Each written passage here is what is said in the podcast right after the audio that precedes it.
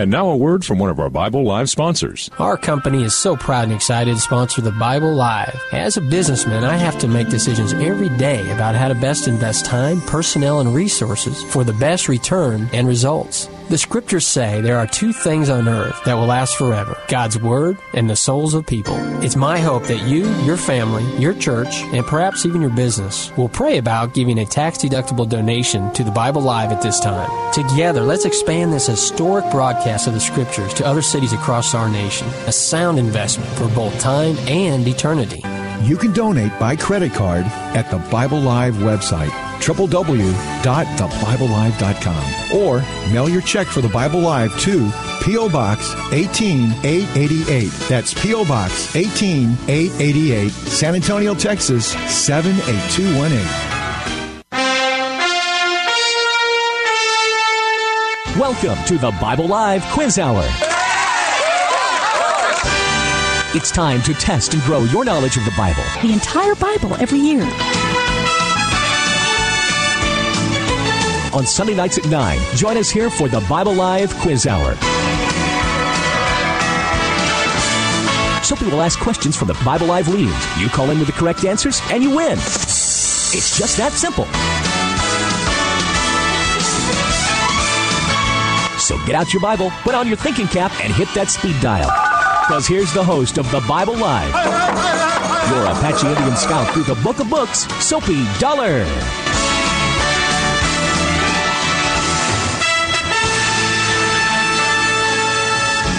Hello, my dear friends. Good to talk with you tonight. Thanks for being with us for the Bible Live quiz show. I appreciate you being out there. Hope you and yours are all doing super well. Everybody healthy and strong and enjoying each day of your life, enjoying the Lord and Fourth. the Fourth of July. Exactly right. I'll get around to that. Exactly. John's reminding me that the uh, Fourth of July weekend we had a wonderful time. Our family did last night. We had we got a, a six year old grandboy, so that always makes all these occasions fun when there are children in the mix. That that's great. So uh, we had a great time and um, good meal together and uh, and enjoyed uh, fellowship and uh, enjoyed popping some firecrackers and watching some rockets, bottle rockets go out and so on. It, w- it was a good evening. Hope you and yours had a great time as well. Now, this is the Bible Live, and uh, you may wonder, well, where is the Bible Live? Well, the Bible Live is on our podcast. I want to encourage you uh, to go to thebiblelive.com, thebiblelive.com, and uh, click in there, go to our podcast, and it'll show you the, all of our readings from the Bible. We read through the entire Bible every year from uh, Genesis to the maps, as they say. We start in, in Genesis in the month of November.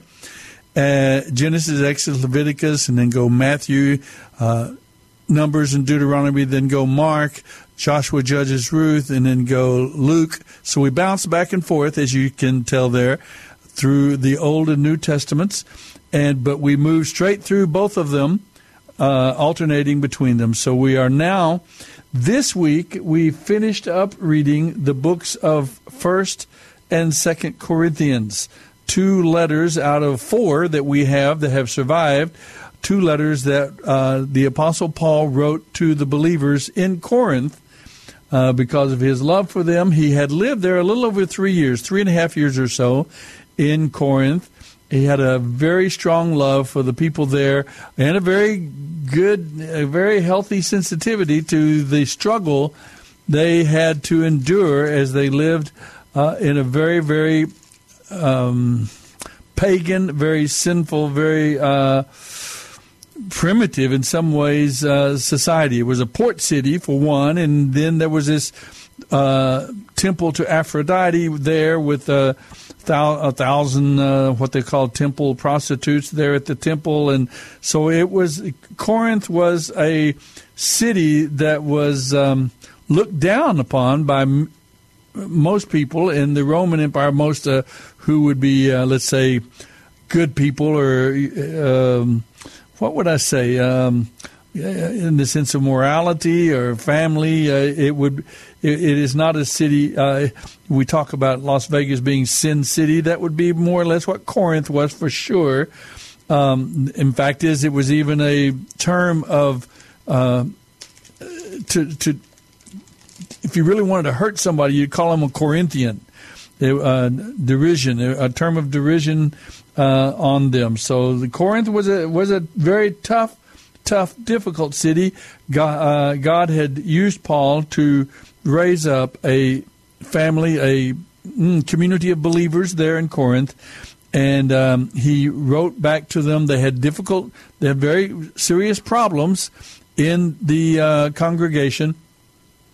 But, and as you can read, the, the books of First and Second Corinthians, these two letters are really, really remarkable. Uh, and uh, you can go to our our website, thebiblelive.com, if you'd like, and you can click on those particular books and hear them. I will read them to you, flawless reading, hopefully uh, reading for clarity and understanding, so that you'll uh, understand that they're very remarkable letters that Paul wrote to the believers there in Corinth. Uh, this dated somewhere around 55 AD, which means what?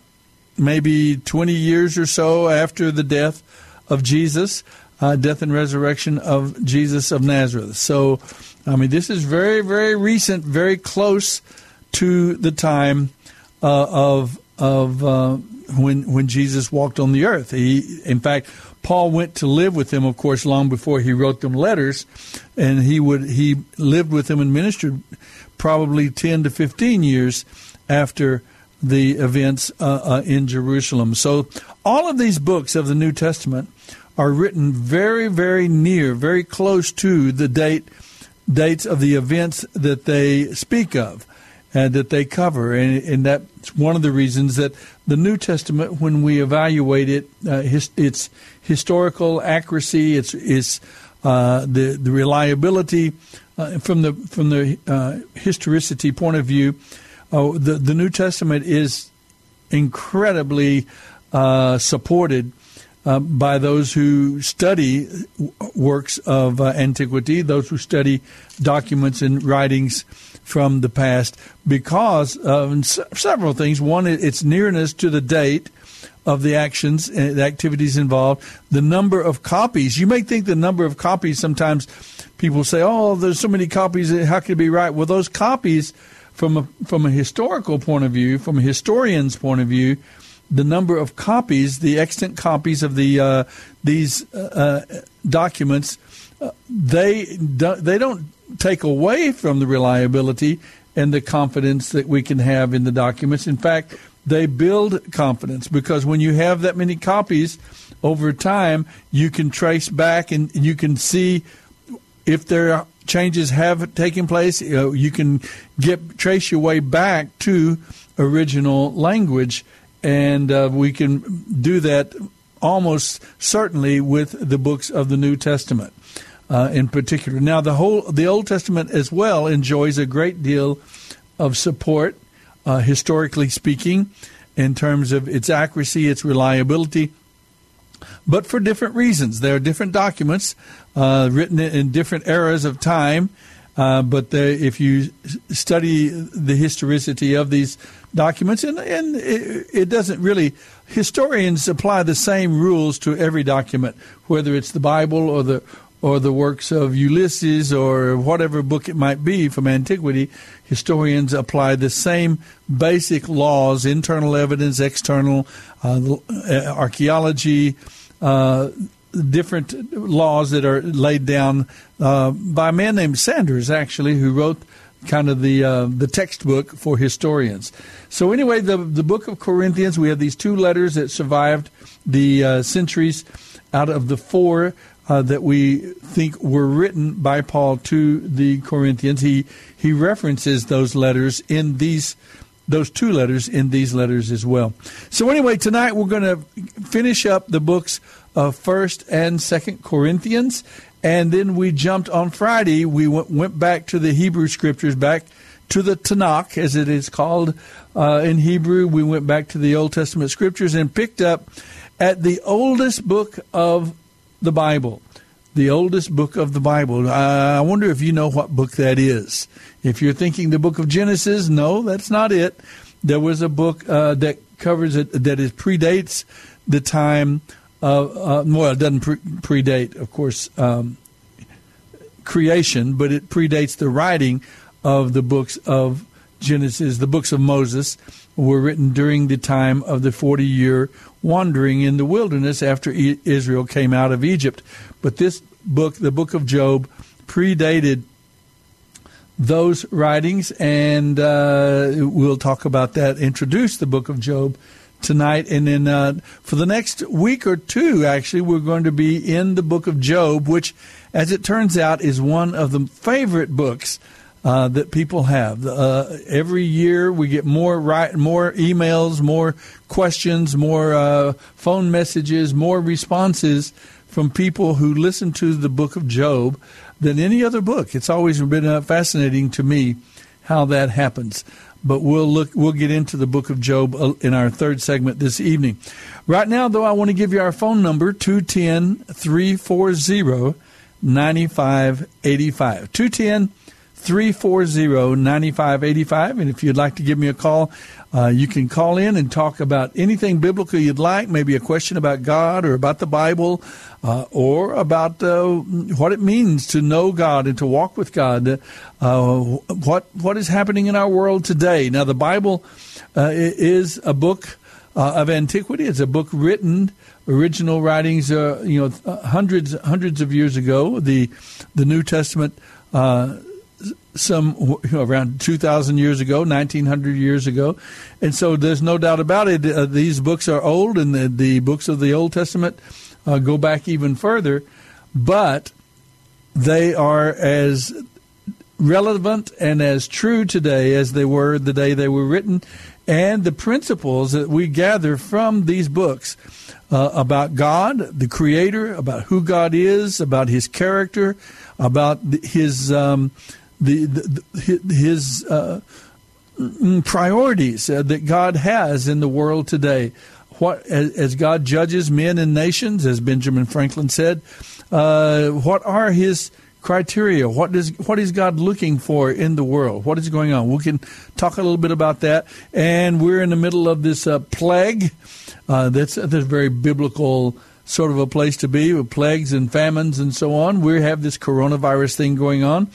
Uh, what is God doing? Maybe you would ask. Oh, and maybe you have a thought. Maybe in your church and your congregation, you've been worshiping and getting into God's Word, and maybe you have some insight, some thought you'd like to bring to us, or just a question as well about what God is doing in these times in which we are living here in the 21st century. So give me a call. I'd love to hear from you. 210 340 9585 and uh, we'll talk about all things biblical tonight.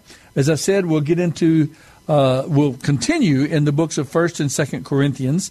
Uh, last week we talked about the first twelve chapters of the book of First Corinthians, and tonight we begin with uh, that very very interesting, very beautiful chapter of the Bible. It's called the love chapter of the Bible. And it doesn't mean that that's what the only place where the where, where God's love is spoken of, or where love is uh, is defined and, and, identified and encouraged among uh, God and His people.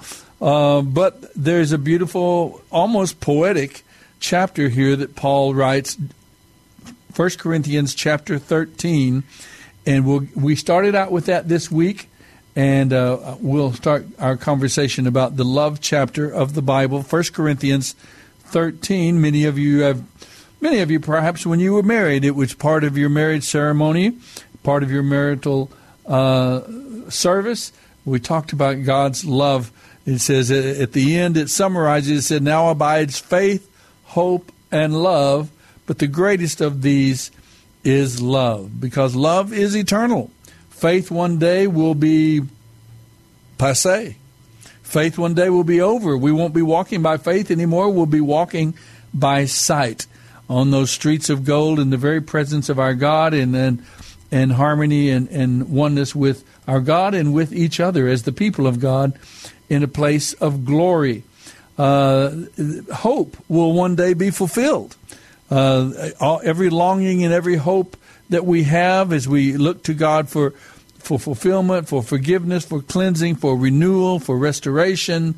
Uh, uh, the the work of God will be completed in our lives. Every promise kept, and every objective are reached, so that we will be conformed to the image of our Savior Jesus, and we will have glorified bodies, as Paul talks about in 1 Corinthians uh, chapter 15, and we will be in the presence of our God. So, um, I said 1 Corinthians 15. I think 2 Corinthians 15 is what I meant to say. No, I didn't. 1 Corinthians, there it is. That's the kind of mistake you want to make, John. If you're going to make a mistake, that's the first mistake I made this week. I thought I was wrong, but I wasn't. See, that's that's the kind of mistake you want to make if you're going to make a mistake. Anyway, uh, 1 Corinthians chapter 15 talks about the new body, the glorified body that we'll have. But faith and hope will be fulfilled, but love is eternal. We'll continue to love in, in that. We'll be brought into that perfect harmony and oneness, the perfect love that exists between God the Father, the Son, and the Holy Spirit. We will be, have been brought uh, by God's grace and His power.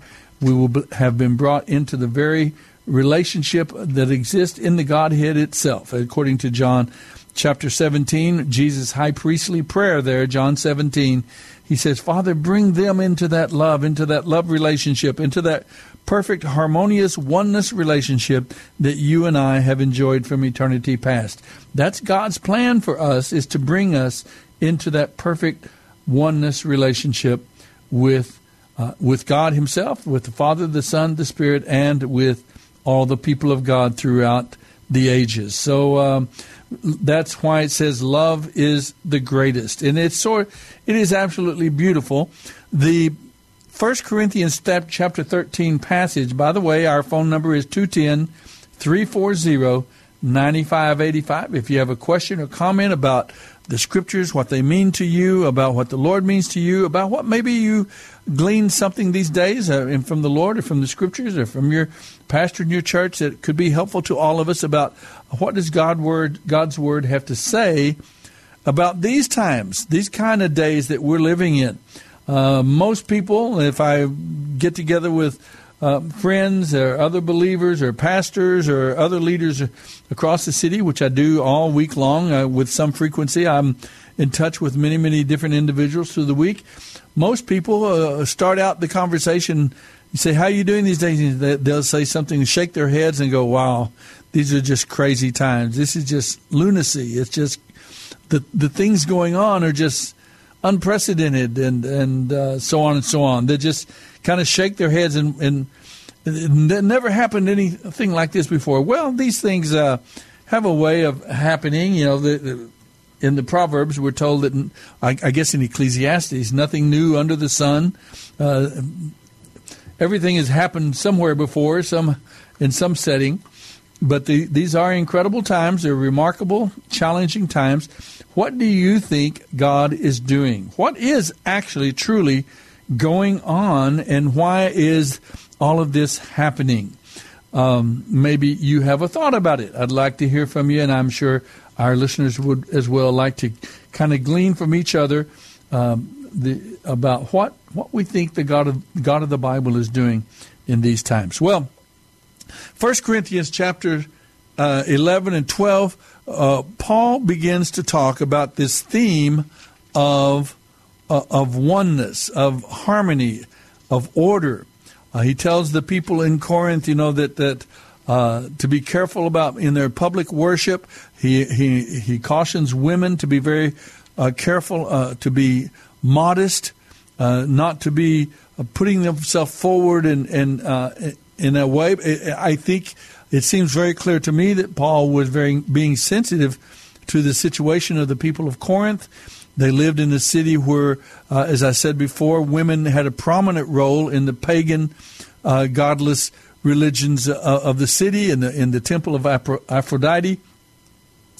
And he cautioned them about being too uh, outward, too overt, and to be modest uh, in, in, their behavior and their dress and so on, uh, in, in their presence among in the church. He Paul is not one who hates women by any stretch of the imagination.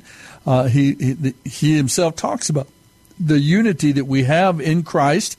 There's neither male nor female, nor Greek nor nor Jewish nor Greek. Uh, he, he breaks down all of these barriers, and in, in, especially among the people of God, there is oneness and harmony and mutual support, uh, one for for the other. And so he he mentions that, but at the same time. Uh, he is cautioning them in the practical sense because of the city they live in for women to be very careful about their testimony, about their behavior, so as to bring glory to their Savior Jesus and to, to not be confused with the pagan uh, temple of Aphrodite or pagan believers as well. Now, there, there were several things he, he spoke about. One was the role of women, was, was the role of uh, order at the Lord's Supper. Uh, whenever they came together to uh, enjoy the, the, supper of the Lord together, uh, when they ate together, to be gracious to each other, be generous, uh, and so on. And uh, let me see what else. The the oneness the oneness theme is very important in Corinth because if you remember in the very first chapter of Corinthians, Paul uh, is going to be addressing immediately a lack of harmony, a lack of oneness in the church in Corinth there was some bad feelings. There was some lack of unity. There was some. Uh, there, there were those who were living in sin and being a part of the congregation, openly uh, living in disobedience to God's laws, to God's uh, uh to morality, God's uh, laws of morality, and so on, uh, sexual immorality going on, and he had to deal with that and try to to bring about some harmony and oneness in terms of dealing uh, with disobedience in the in the church, and in fact, is the he calls upon them and instructs them how to exercise spiritual discipline in the congregation. I don't know if you've ever been a member of a church where discipline needed to be and was uh, rightfully, rightly, correctly exercised. Uh, I have been in uh, those situations. I have pastored congregation where uh, it was necessary to to discipline, to uh, act on behalf of the congregation uh, with a you know, lifestyle going on in in the congregation. It's not easy to go and confront someone and to someone you love and care for, but to tell them very straightforwardly and with love that you know this needs to change. We can't have that in part of the congregation, and waiting and hoping for a response of faith and and repentance and turning back to the Lord. But if it doesn't happen, then of course you have to continue forward with with the idea of church discipline. Now it's almost a thing of the past nowadays. I don't know anybody. Uh, I, I suppose I wouldn't know about it anyway. It's, it shouldn't be particularly public to anybody. But I'm not sure how often church discipline is exercised in the congregations uh, uh, of our nation around the world, around the world differently, I, I, suppose, in different cultures and situations. But here in our U.S. culture, I, I don't know if that's it's exercised that often. But Paul has to talk about church discipline, and he has to talk about unity. The first thing he does in chapters one, uh, chapter one, verses one through ten, ten times he mentions Jesus Christ ten times in the first ten verses, because you know there was a there were those who were debating. I'm I I'm a follower of Paul. I'm a follower of Apollos. I'm a follower of this leader or that leader, or that teacher, this teacher. And Paul had ten times he says we are we are followers all of the Lord Jesus Christ. He is the head of the body. He is our only Lord.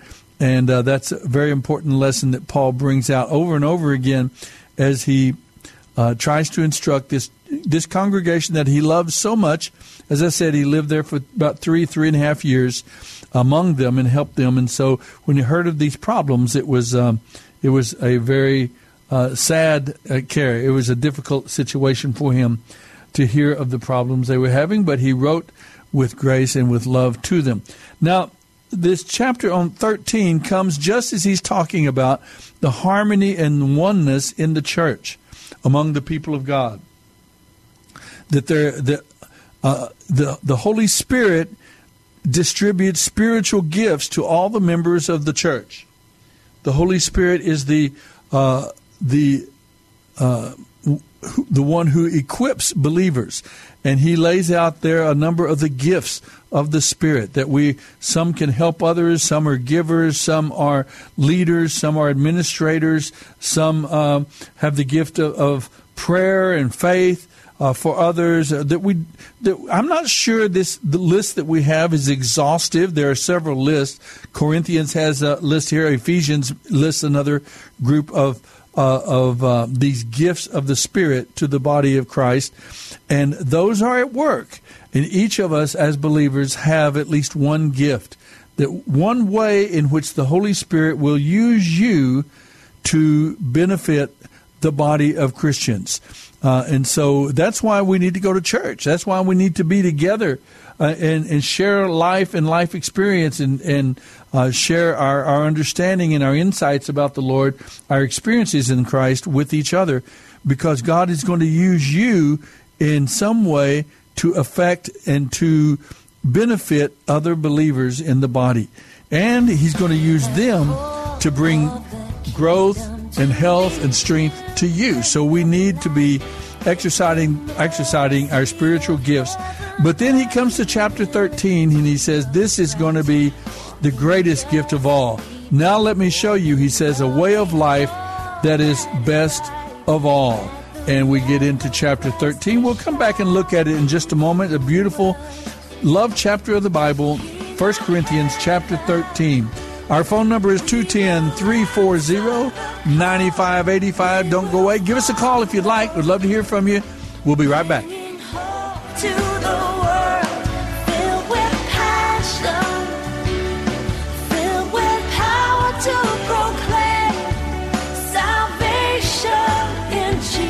This is the Bible Live with Soapy Dollar.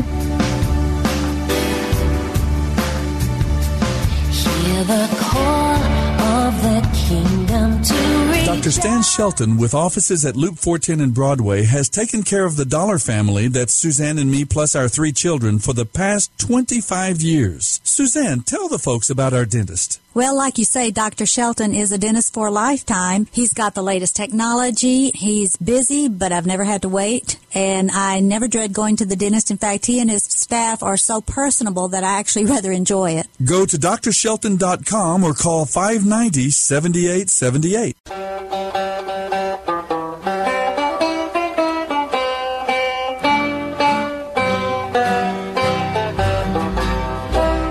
Eyes have seen the glory of the coming of the Lord. He is trampling out the vintage where the grapes of wrath are stored. He hath loosed the fateful lightning of his terrible swift sword. His truth is marching on. Glory, glory, hallelujah.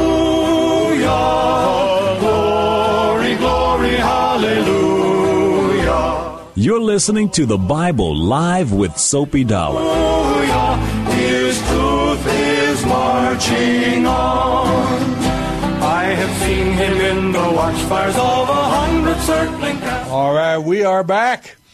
Happy Fourth of July, everyone! I hope that you did celebrate our freedom and the blessing that God has given over this great land. I hope you took time with you and your family or had time to celebrate and uh, thank God for the privilege, the awesome privilege that we have had to be born and raised in this nation or uh, naturalized citizens of this nation. Uh, we we are truly blessed by God's presence, by the presence and the power of the gospel of Jesus Christ in our nation. Uh, we have many things for which to be grateful, and I hope you were able to celebrate that this Fourth of July, as I mentioned before. And uh, we'll get to that theme because actually, at this time of the year, we're reading always uh, the books of First and Second Corinthians, and liberty and freedom is one of the great themes of of First and Second Corinthians. If I remember to, uh, I'm looking at a passage here in Second Corinthians. We'll get to it a little bit later. Um,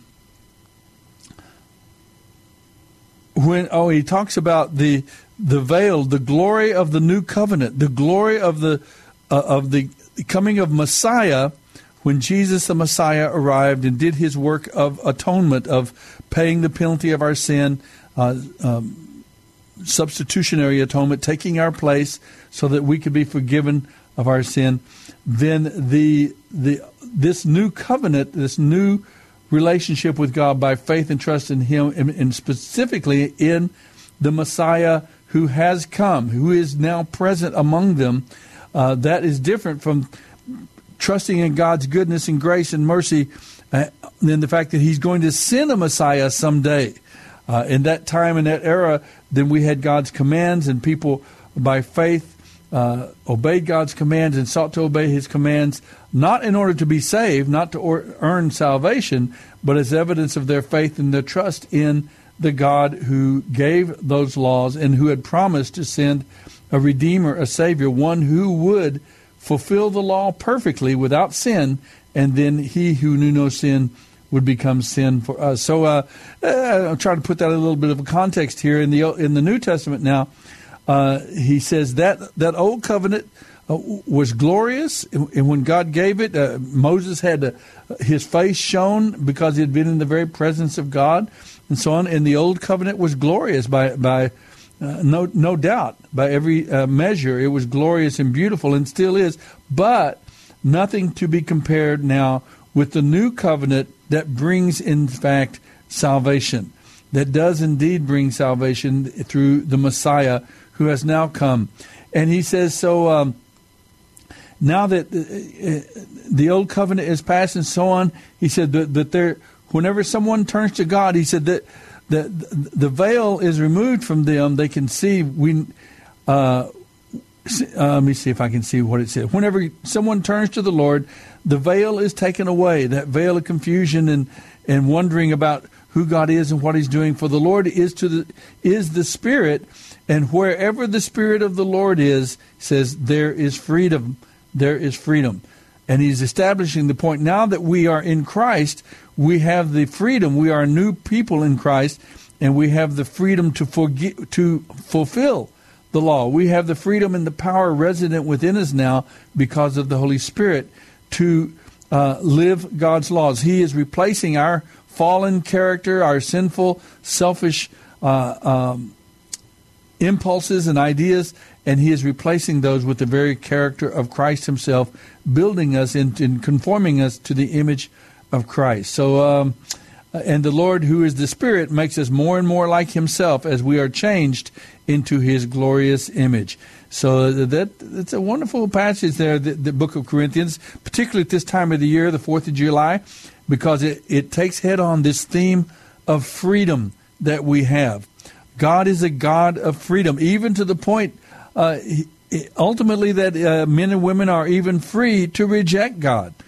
We are free to reject that relationship with God and, and to not trust in Him and to disbelieve and to, we choose to believe something else. Uh, and so we have that freedom. God has given us that freedom. Uh, that's part. That's the basic decision that every human being is on pl- uh, planet Earth to make: God or no God. Do I want God? Do I desire God? Do I love God? Do I believe in Him and I want to follow God? and, and live for Him, for His glory, uh, and with Him and with the people of God, or do I not? That's the ultimate decision that each of us make, and we are free to make the decision that you would make there. Um, uh, otherwise, we stay in bondage to our own sin and our sinful, selfish nature. Uh, we stay in bondage to that. But when we choose God, He sets us free from that old nature and our uh, being entrapped by the temptations and by the uh, tendencies of selfishness and fears that lead us to selfishness and sin. And we He begins to liberate us. Uh, and by the work of his spirit in our lives so all of that is spoken of in 2 corinthians chapters 1 through 3 that freedom that we have now let me return to 1 corinthians 13 it's hard to talk about this passage uh, it probably is more powerful just to read it if I could speak all the languages of earth and of angels, but didn't have but didn't love others, I would only be a noisy gong or a clanging cymbal. if I had the gift of prophecy, if I could preach, and if I understood all of God's secret plans and possessed all knowledge, and if I had such faith that I could even move mountains, but I don't love others, I would be nothing. If I gave everything I have to the poor and even sacrificed my body, I could boast about it, but if I didn't love others, I would have gained nothing. You can see the the power of, of uh, the words here, the beauty of the words, uh, the the emphasis that Paul is giving. Love is that distinctive feature that we have as the people of God. Some of people of, uh, I remember in some of my studies, they talk about the mark uh, of the beast in the book of Revelation, uh, the 666 mark of the beast and so on. But there's a mark of uh, the redeemed as well. And some have said that the mark uh, on us as believers is love. And it defines love. Love is patient and kind. Love is not jealous or boastful or proud or rude. It does not demand its own way. It is not irritable. It keeps no record of being wronged. It does not rejoice about injustice, but rejoices whenever the truth wins out. Love never gives up. Love never loses faith.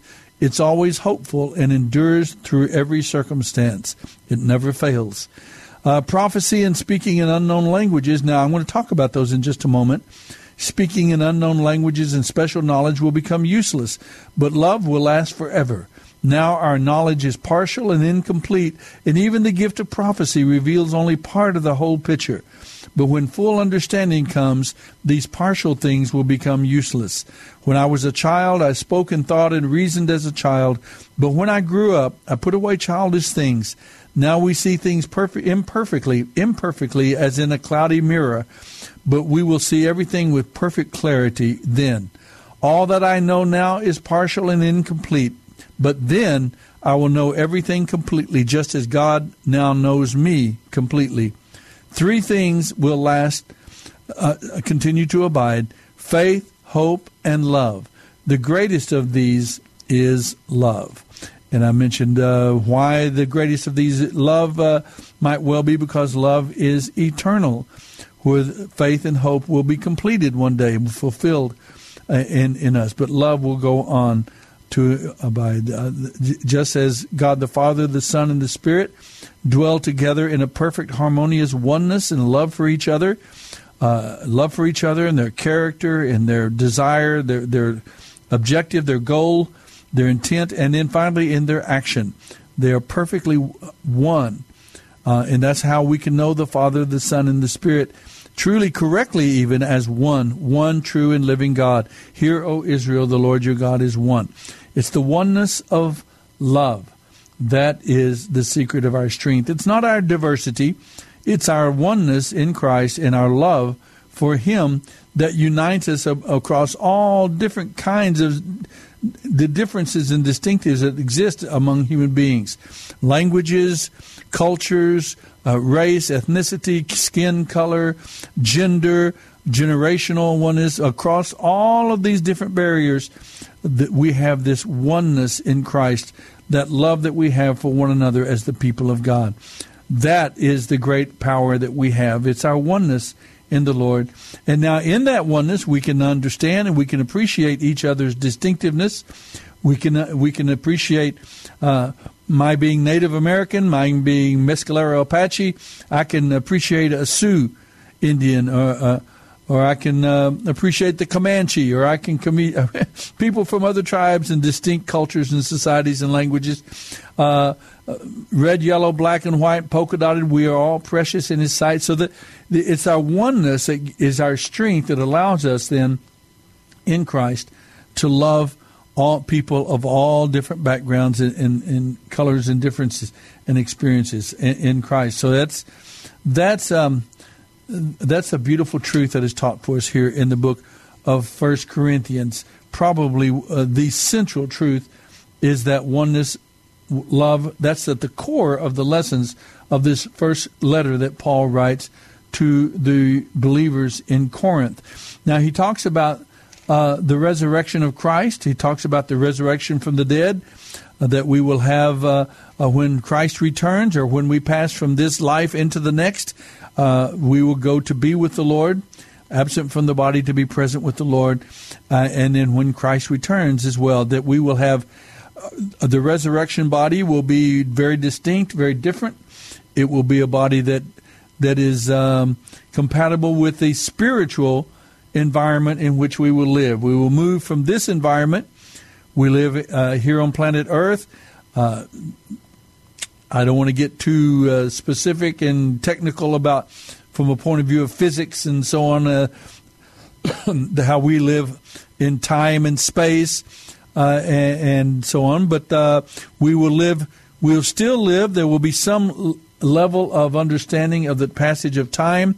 There will still be some understanding of, of how we perceive our environment, heaven's uh, environment. There will be some way we perceive and communicate with, with each other, but we were different from the limitations we experience in this life. Uh, some people have mentioned that the new body, the resurrection body we receive, uh, that Paul talks about in 1 Corinthians chapter 15, that that resurrection body was, we have a preview of it in some ways in the life of Jesus of Nazareth. His resurrected body, uh, he disappeared. He could change the shape, uh, the appearance of his body. Evidently, we see from from the from the books, uh, the Gospels, and in the book of Acts, he passes. He appears in a room, a closed room. The doors and windows are locked, but Jesus appears, uh, therefore able to move, evidently through uh, the uh, walls or or windows or doors. Uh, so many things that we can look at in the resurrected body of Christ, and yet it still was a body. He ate food to prove that. He said, "Look, I'm." I'm I'm going to eat here with you. And he told Thomas, Put your hand in my side, touch the wounds in my fingers and my hands. And so uh, the body we have will be a body that is able to uh, react and respond in, in a more spiritual dimension and world. Uh, and uh, it'll be different from the body we have now. We're told in 1 Corinthians chapter 15. And of course, Paul uses that occasion to celebrate the resurrection. The fact that uh, the, the, resurrection from the dead, when Jesus rose from the grave, this is not just some uh, crazy little thing that these Christians believe. This either happened or didn't happen. Jesus of Nazareth was definitely killed. Uh, clear evidence for that.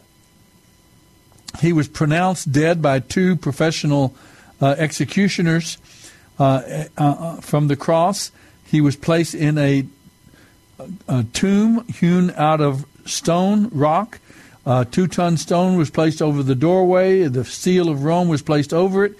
He was wrapped uh, in, in, cumbersome uh, burial clothes, and and a guard of Roman soldiers was placed to keep the anyone from coming and taking his body. But he rose from the dead. Uh, he new life came. There's a new act of creation. He rose a new uh, uh, a new a new life, and that we too, because of that, uh, we too know that we will be resurrected from the dead. We will indeed as well have a resurrection body. All that is true of Christ as the he is the prototype. He is the firstborn of the twice born. All that was true of Jesus now is true of us because of our faith and trust in him. Uh, we are born again like Christ. We are conceived by the Holy Spirit like Christ was uh, physically. You have now been born again in Christ. You are uh, a new person conceived by the Spirit, and and uh, we will indeed resurrect and our body will be transformed into a glorified resurrection body. And then he celebrates and says, O death, death is swallowed up in victory. O death, where is your victory? O death, where is your sting? For sin is the sting that results in death, and the law gives sin its power.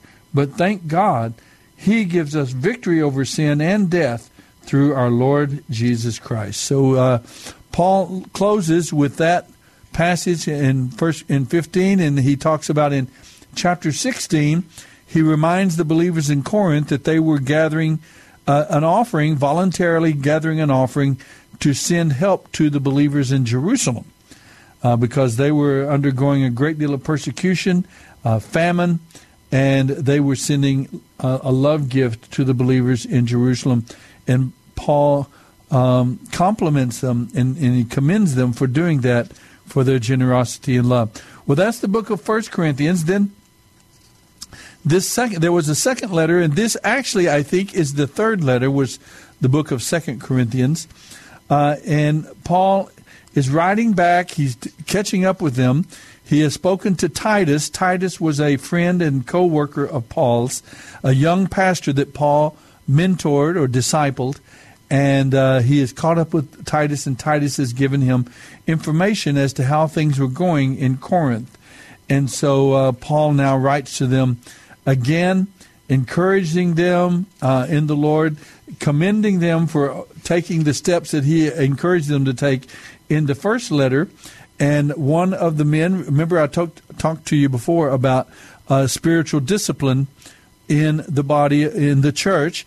They had disciplined one of their members, and as it turns out in Second Corinthians, uh, it looks like Paul commends him and says, "A wonderful thing has happened that that, that person."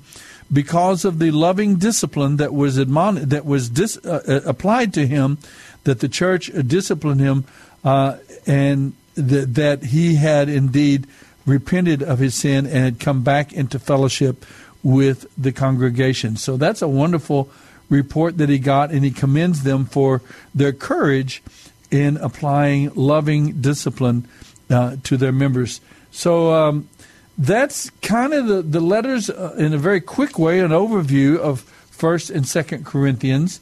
Uh, I've mentioned the big chapter 13 about the priority of love. Um, there are some phrases in the book that I want to mention, though, uh, and I want to re- remind you as we're talking about. Uh, by the way, the phone number here is 210 340 9585. 210 340 9585. Love to hear from you. If you have a thought about this passage or these books of the Bible or any other book of the Bible that really has been meaningful and helpful to you and encouraging, uh, all things biblical. That's our theme here on the Bible Live broadcast. And maybe you have a thought about the the lives that what's going on in our world today, politically, socially, uh, medically, in terms of health and so on, uh, internationally even. What is God doing? What do you uh, perceive from the scriptures that God is doing in our world today. I, I uh, anything that's on your mind, I'd love to hear from you and allow you to join me here on the Bible Live broadcast and uh, maybe share just a passage or a verse that means a lot to you. That how a testimony of how God's word has made a difference in your life. 210 340 9585. Okay, now, um, in the Corinthian church, Paul particularly admonished and gave clear instructions about the role of women in the church and the practice of speaking in tongues. These were, uh, uh, and, and my question is why? Why did Paul give them these instructions? Uh, and it, the the answer is because both of these were prevalent in the pagan temples of Corinth, in the pagan religion. Um, the role of women was very prominent, and, and, as in the Old Testament as well, as all through the Hebrew Scriptures, uh, there was a great deal of immorality and sexual impurity uh, and temptation. Often, the people of Israel uh, were led into temptation by the uh, sins of the flesh of these pagan religions. Well, this was very prevalent and powerful in Corinth, and so Paul was very careful and clear to admonish them about uh, sexuality, about the, the role of women in the congregation because of the presence of uh, women, the prominent role of women in the pagan religions of that era, Aphrodite and so on, and also the speaking in tongues. Now, when we say speaking in tongues, a lot of people if you've not heard teaching on this, if you're just totally uh, out of the out of the church, you may have what in the world is this? Speaking in tongues. The Bible has two different uh, uh, kinds, types of speaking in tongues. One is when you actually speak another language without learning it. And that is what you see exercised in Acts chapter 2.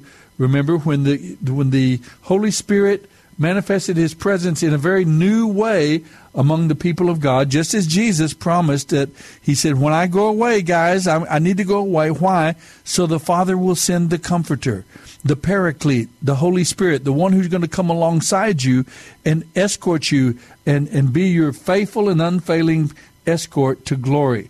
So in Acts chapter 2, the Holy Spirit manifests his presence in this new way, and the believers left the upper room where they were in fellowship, and they went out into the streets of Jerusalem where this happened, and they began to preach the gospel of Jesus Christ, but they they preached it in languages they didn't know, they didn't understand. It said, and see, of course, this was in Jerusalem during the time of Passover, and there were visitors, there were people from all over the world who came to Jerusalem to observe and to celebrate Passover in Jerusalem. And so they all heard the message of the gospel that day in their own language because the, the Spirit of God gave this gift of tongues, speaking another language without learning it. Well, there is another word called glossolalia, and this is speaking uh, what is called ecstatic utterance. Um, ecstatic utterance was very prevalent as well, uh, just like the role of women in the pagan, religions. Ecstatic utterance was very prominent in the pagan religions. They would work themselves up into a into a uh, um, mm, what would I say into a um, a trance, a trance like uh, by sleep deprivation, by drugs, by alcohol. Uh, they would and, and, chanting and so on. They would work themselves into an emotional, uh, just an emotional tizzy, totally out of control, and then they would just blah blah blah blah. blah they just garbled uh, anything, and and the temple priest would would would pretend to interpret that to say whatever they wanted to say about a particular uh, uh, battle or about a particular king or something. Uh, and so that was that was very prominent. That was the way the oracles spoke. Uh, and, and, if you see any true to life uh, movies based on those eras, you will see that uh, that ecstatic utterance being used. Well, ecstatic utterance is is not in and of itself hmm, being emotional uh, about our relationship to God.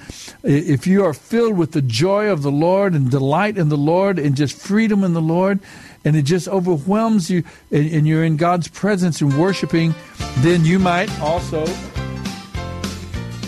you might come to the point where you know you need to you, you can't pray anymore uh, with your voice because you, your your printer your mouth can't stay up with your brain the praise and worship.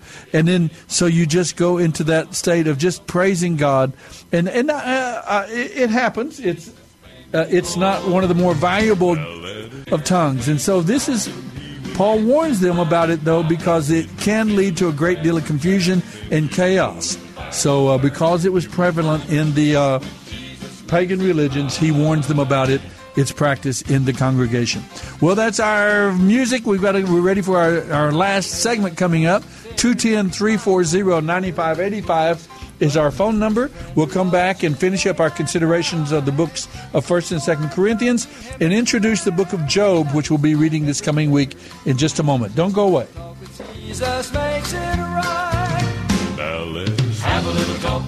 You're listening to the Bible Live with Soapy Dollar. Will hear our faintest cry.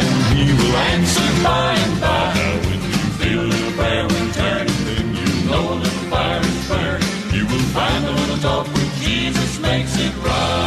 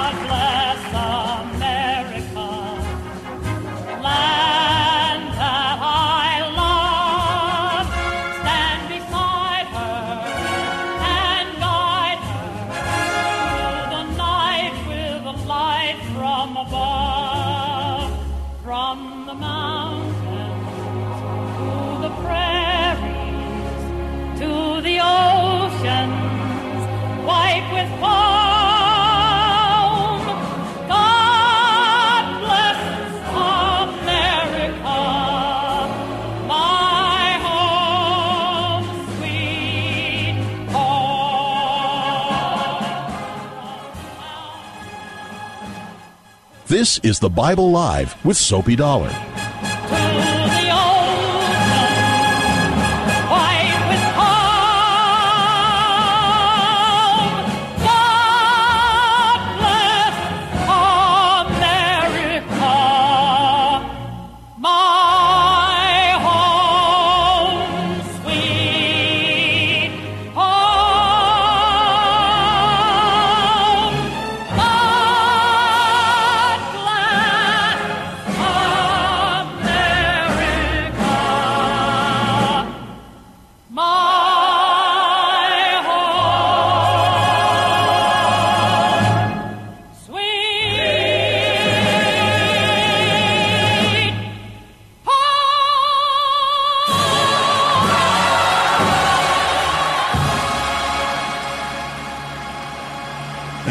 That is, of course, our prayer to the Lord that He would bless our nation once again.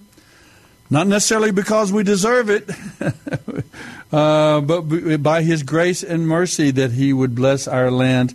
I hope that you join in that prayer tonight and uh, each day. Now we are living through some very difficult times, riots in the streets and uh, all kinds of demonstrations and the tearing down of public uh, statues and uh, so on. Just a whole lot of confusion and chaos. There are clearly those uh, in our land who dislike America as was constituted and are very displeased with what uh, we've become. And, and we can always improve. That's one of the great things about America is that we do hold that promise of of of uh, correcting ourselves, and we've had to do that a number of times during our history.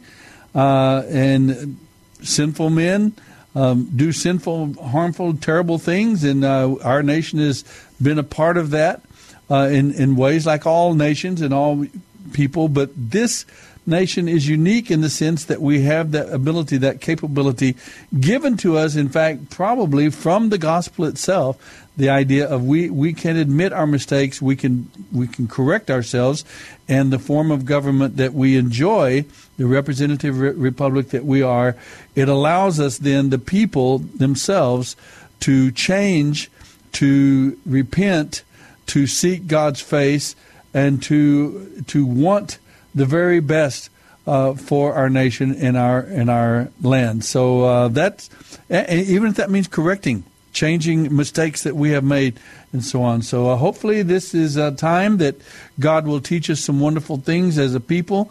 And I guess I'm particularly talking to you as not only American citizens and, and uh, those, because of all people, uh, we choose our leaders. I mean, isn't that an amazing thing? I've often wondered what would Jesus have said, what would Paul have preached and said if they lived in a representative republic, if they lived in a in a place where the people chose directly chose their leaders uh, to represent them, those who would make the laws and so on. Now, it's always been true at some level. People choose their leaders because.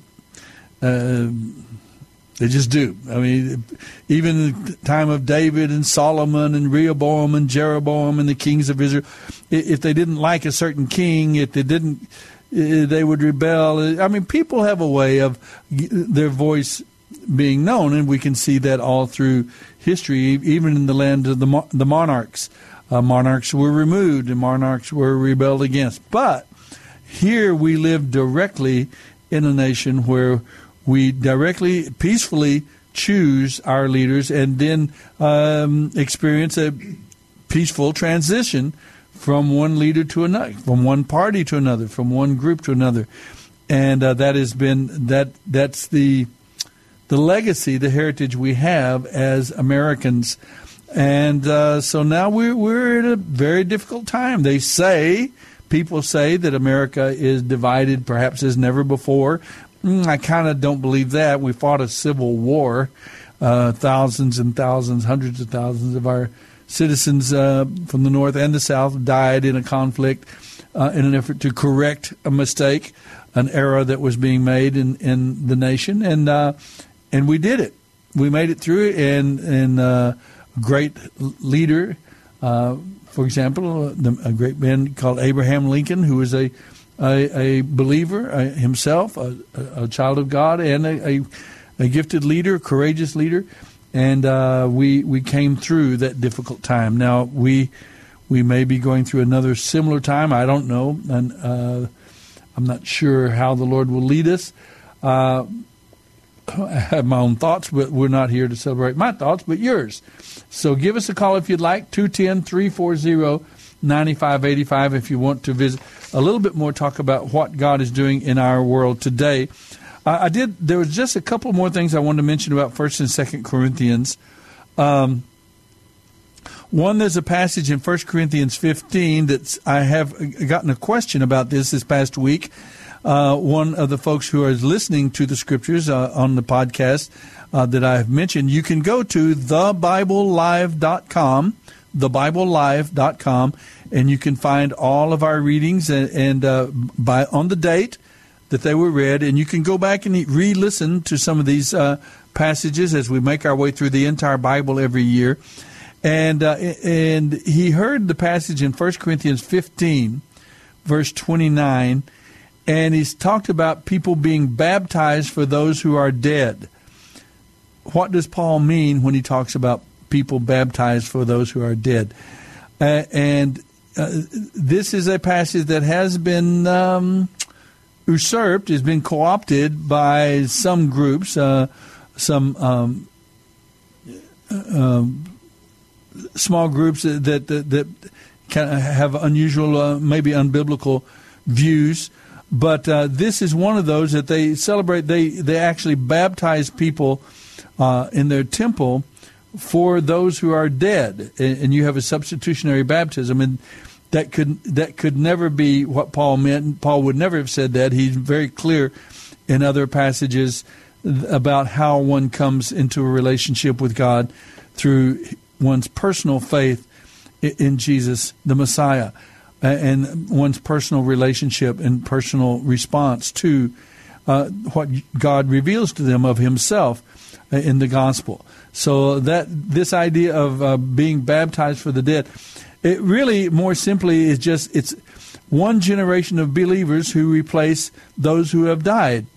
Uh, you know, in other words, uh, in my generation of believers from from the baby boomers Many of us came to Christ, came to faith in Christ, and we replaced the generation of believers that went ahead of us as they slowly passed away into into eternity, and we began to we then began became the leaders. Now another generation of believers is coming to the uh, to be prominent today.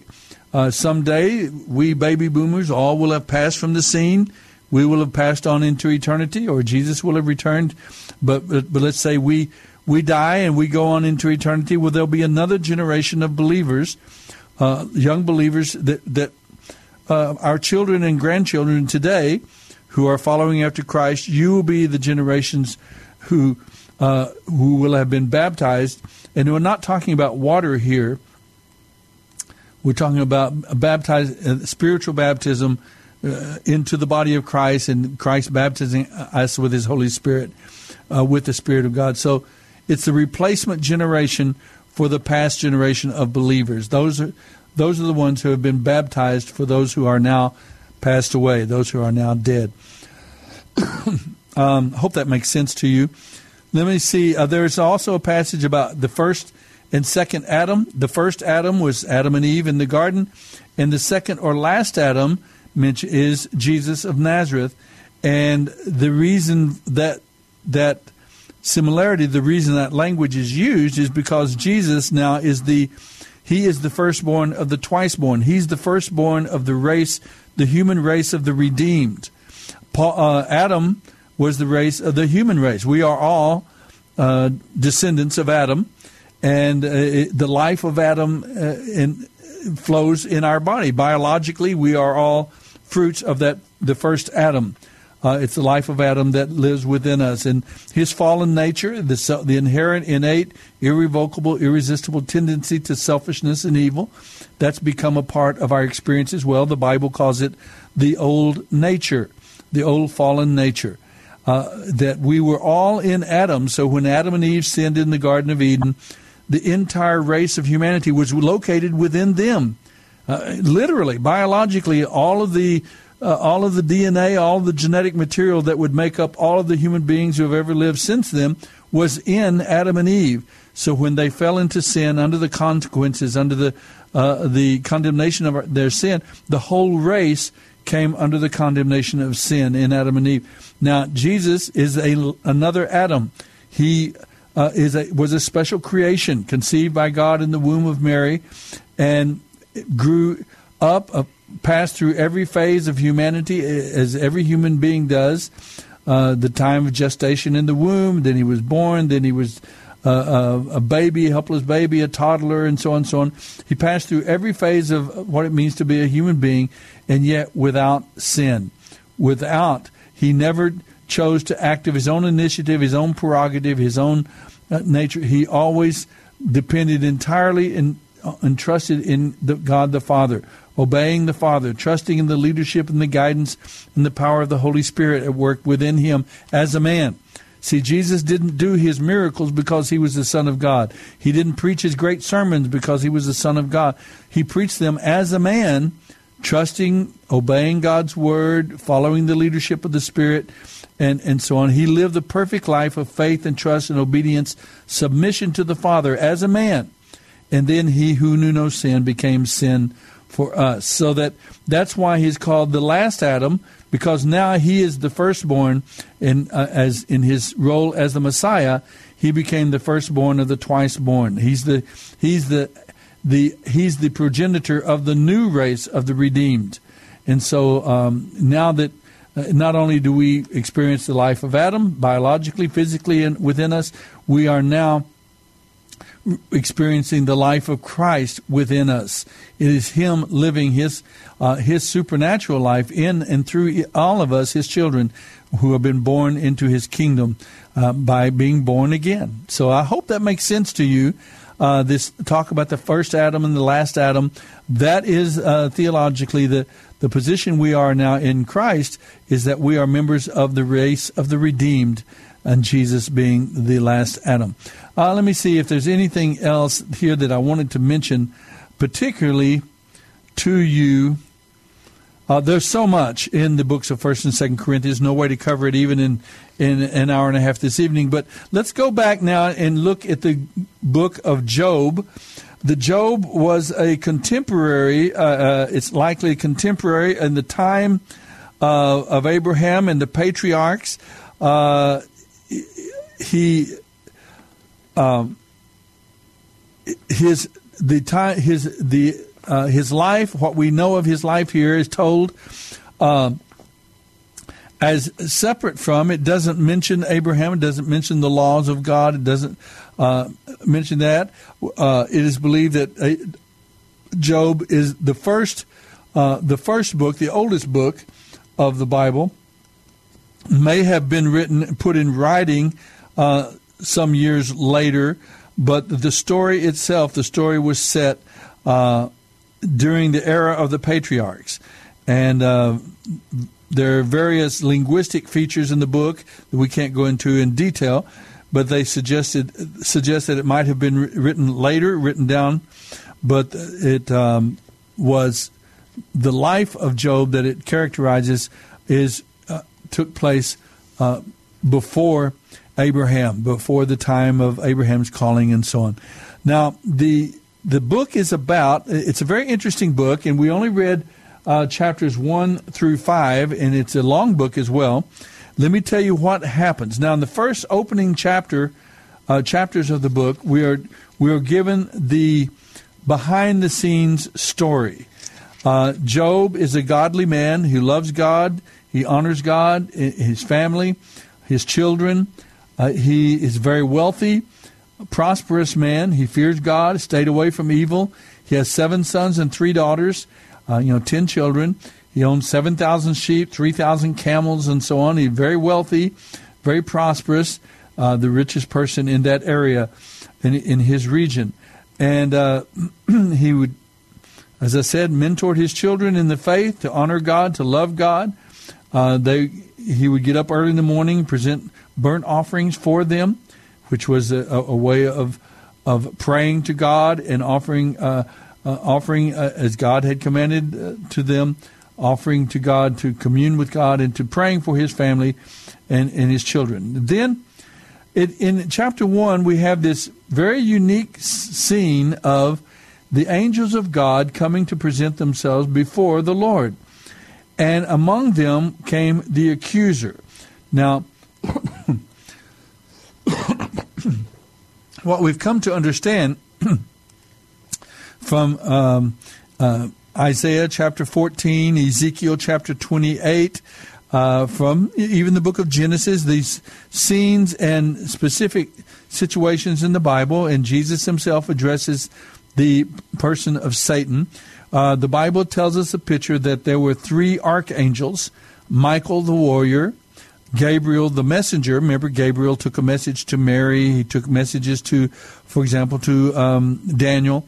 And then there was a third archangel named Lucifer, son of the morning, who uh, it is the picture is painted of one who is who attends a personal attendant to God. He is he is one who supervises the uh, the um, choir of heaven. He supervises the in the temple in the presence of God. Uh, is one who knows the presence of God. He is is beauty, uh, music, art. Uh, he, he, is a very beautiful creature, identified in some ways with uh, music and worship. But this this member of the uh, the angelic leadership, uh, this one, pride was found in him. We're told in Isaiah and in uh, Ezekiel and other books of, of the Bible as well. And he fell from God's presence. He said, I will sit on the throne. I will ascend to, to Zion. I will, I will, I will, I will.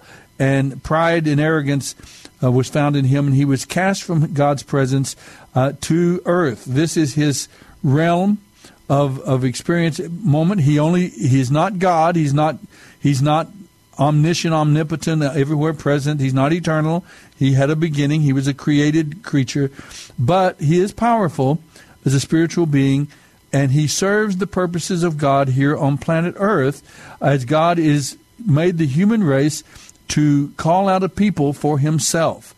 And uh, so Satan is here. He tempts and tries to usurp and, and destroy the work of God among the human race. And as we see him tempting Adam and Eve in the garden and so on.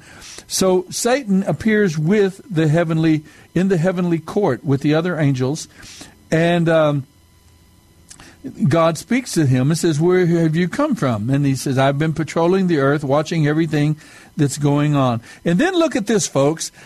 God brags on Job. He, that is the most amazing thing to me.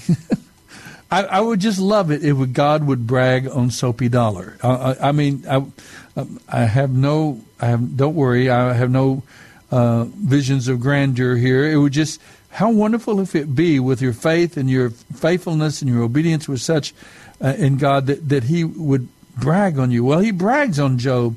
He's the finest man in all the earth. He's blameless, a man of complete integrity. Uh, he fears God and stays away from evil. But and but Satan says Job Job has is has good reason to fear you. You've always put a wall of protection around him in his home and his property and his family, and you've made him prosper and everything. Look how rich he is and so on. If you took that away, he would surely curse you. And so God allows Satan to test. Now this is uh, a role that Satan still carries on. He tests the faith of God's people. He tempts us. He tests us. He he feeds us lies and, and distortion, and and uh, appeals to our ego and to our pride. Uh, Satan still does that to put our faith to the test and to make us stronger. And God use, could use him to make us stronger, even as you'll see at the end of the book of Job. Job is going to come out of this stronger than ever, but this test is real. So what happens then is that uh, Job is tested. His his um, they, his possessions are stolen from him. Three bands of Chaldean raiders have stolen your camels and killed your servants. I'm the only one who escaped to tell you. And while he was still speaking, another messenger said, Your sons and daughters were feasting. Suddenly, a powerful wind swept in from the wilderness and hit the house on all sides. Your house collapsed, and all your children are dead. And this was a natural disaster. Boy, I mean, really. Uh, we, we don't want to attribute natural disasters to God sometimes because, well, that's what happened here. Uh, a hurricane came. And then, so he loses all of his possessions. He loses his children and his family. And then uh, he, Satan again comes and, and he says, uh, Have you noticed my servant Job? And he says, Well, you, you still, you skin for skin, he'll give everything to save his life. He says, and God gives Satan permission. He says, Okay, you must spare his life, but you can do with him as you please. You can take away his health. And so that was the second great test is Job's health was taken from him and he came down with a, a terrible growth and boils on it from head to foot. He scraped his skin with a piece of broken pottery. Uh, he, he, was in total and absolute misery, so much so that even his wife said to them, Are you still trying to maintain your integrity? Curse God and die. And, and most people have you know, would say that that was not a good thing, but I, I've heard interpretations of her comments like, um, you know, go ahead, death would be better for you than being alive. Um, but Job says, You talk like a foolish woman. Should we accept only good things from the hand of God and never anything bad? So, in all of this, Job said nothing. So that's what we have. That's the t- see. We know what's going on behind the curtain we know what the people, the rest of the people in the story, even Job's wife, didn't know. We know what, and even Job did not know uh, the, what was going on here behind the scene in the spiritual dimension. But now enter the three friends of Job. There's these three friends come. They're they are quasi believers. They have some idea of God, but they don't speak with uh, clarity. They don't speak with authority. They, they don't, and they come up with a very false perspective of God. There are three men. One is called Eliphaz, a, a Temanite. I, I don't know. Uh, you'd have to go into the the people groups of that era to find out who these people are. But there are those who, uh, particularly the Jewish community, who believe they can tell us about each one of these individuals. Eliphaz, Bildad, and Zophar and they are the ones that are now going to begin to question Job and accuse him of being prideful and arrogant. The basic thing is is that if you are sinful, you're going to suffer, but if you're righteous, you're always going to everything's always going to go right for you. So this is a great book to talk about the sufferings of life, particularly and even for the people of God.